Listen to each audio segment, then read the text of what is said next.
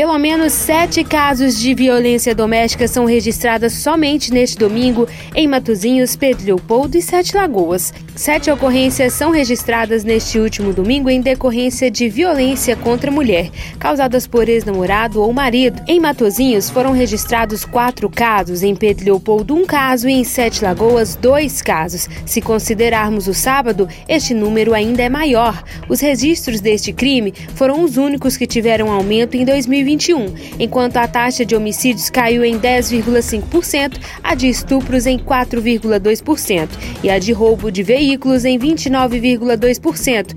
A da violência doméstica aumentou em 1,41% entre janeiro e maio de 2021. De acordo com o coronel Rodrigo Rodrigues, a corporação tem atuado para resolver o problema e durante a pandemia, o número de municípios atendido pela Patrulha de Prevenção à Violência Doméstica subiu de 25 para 97.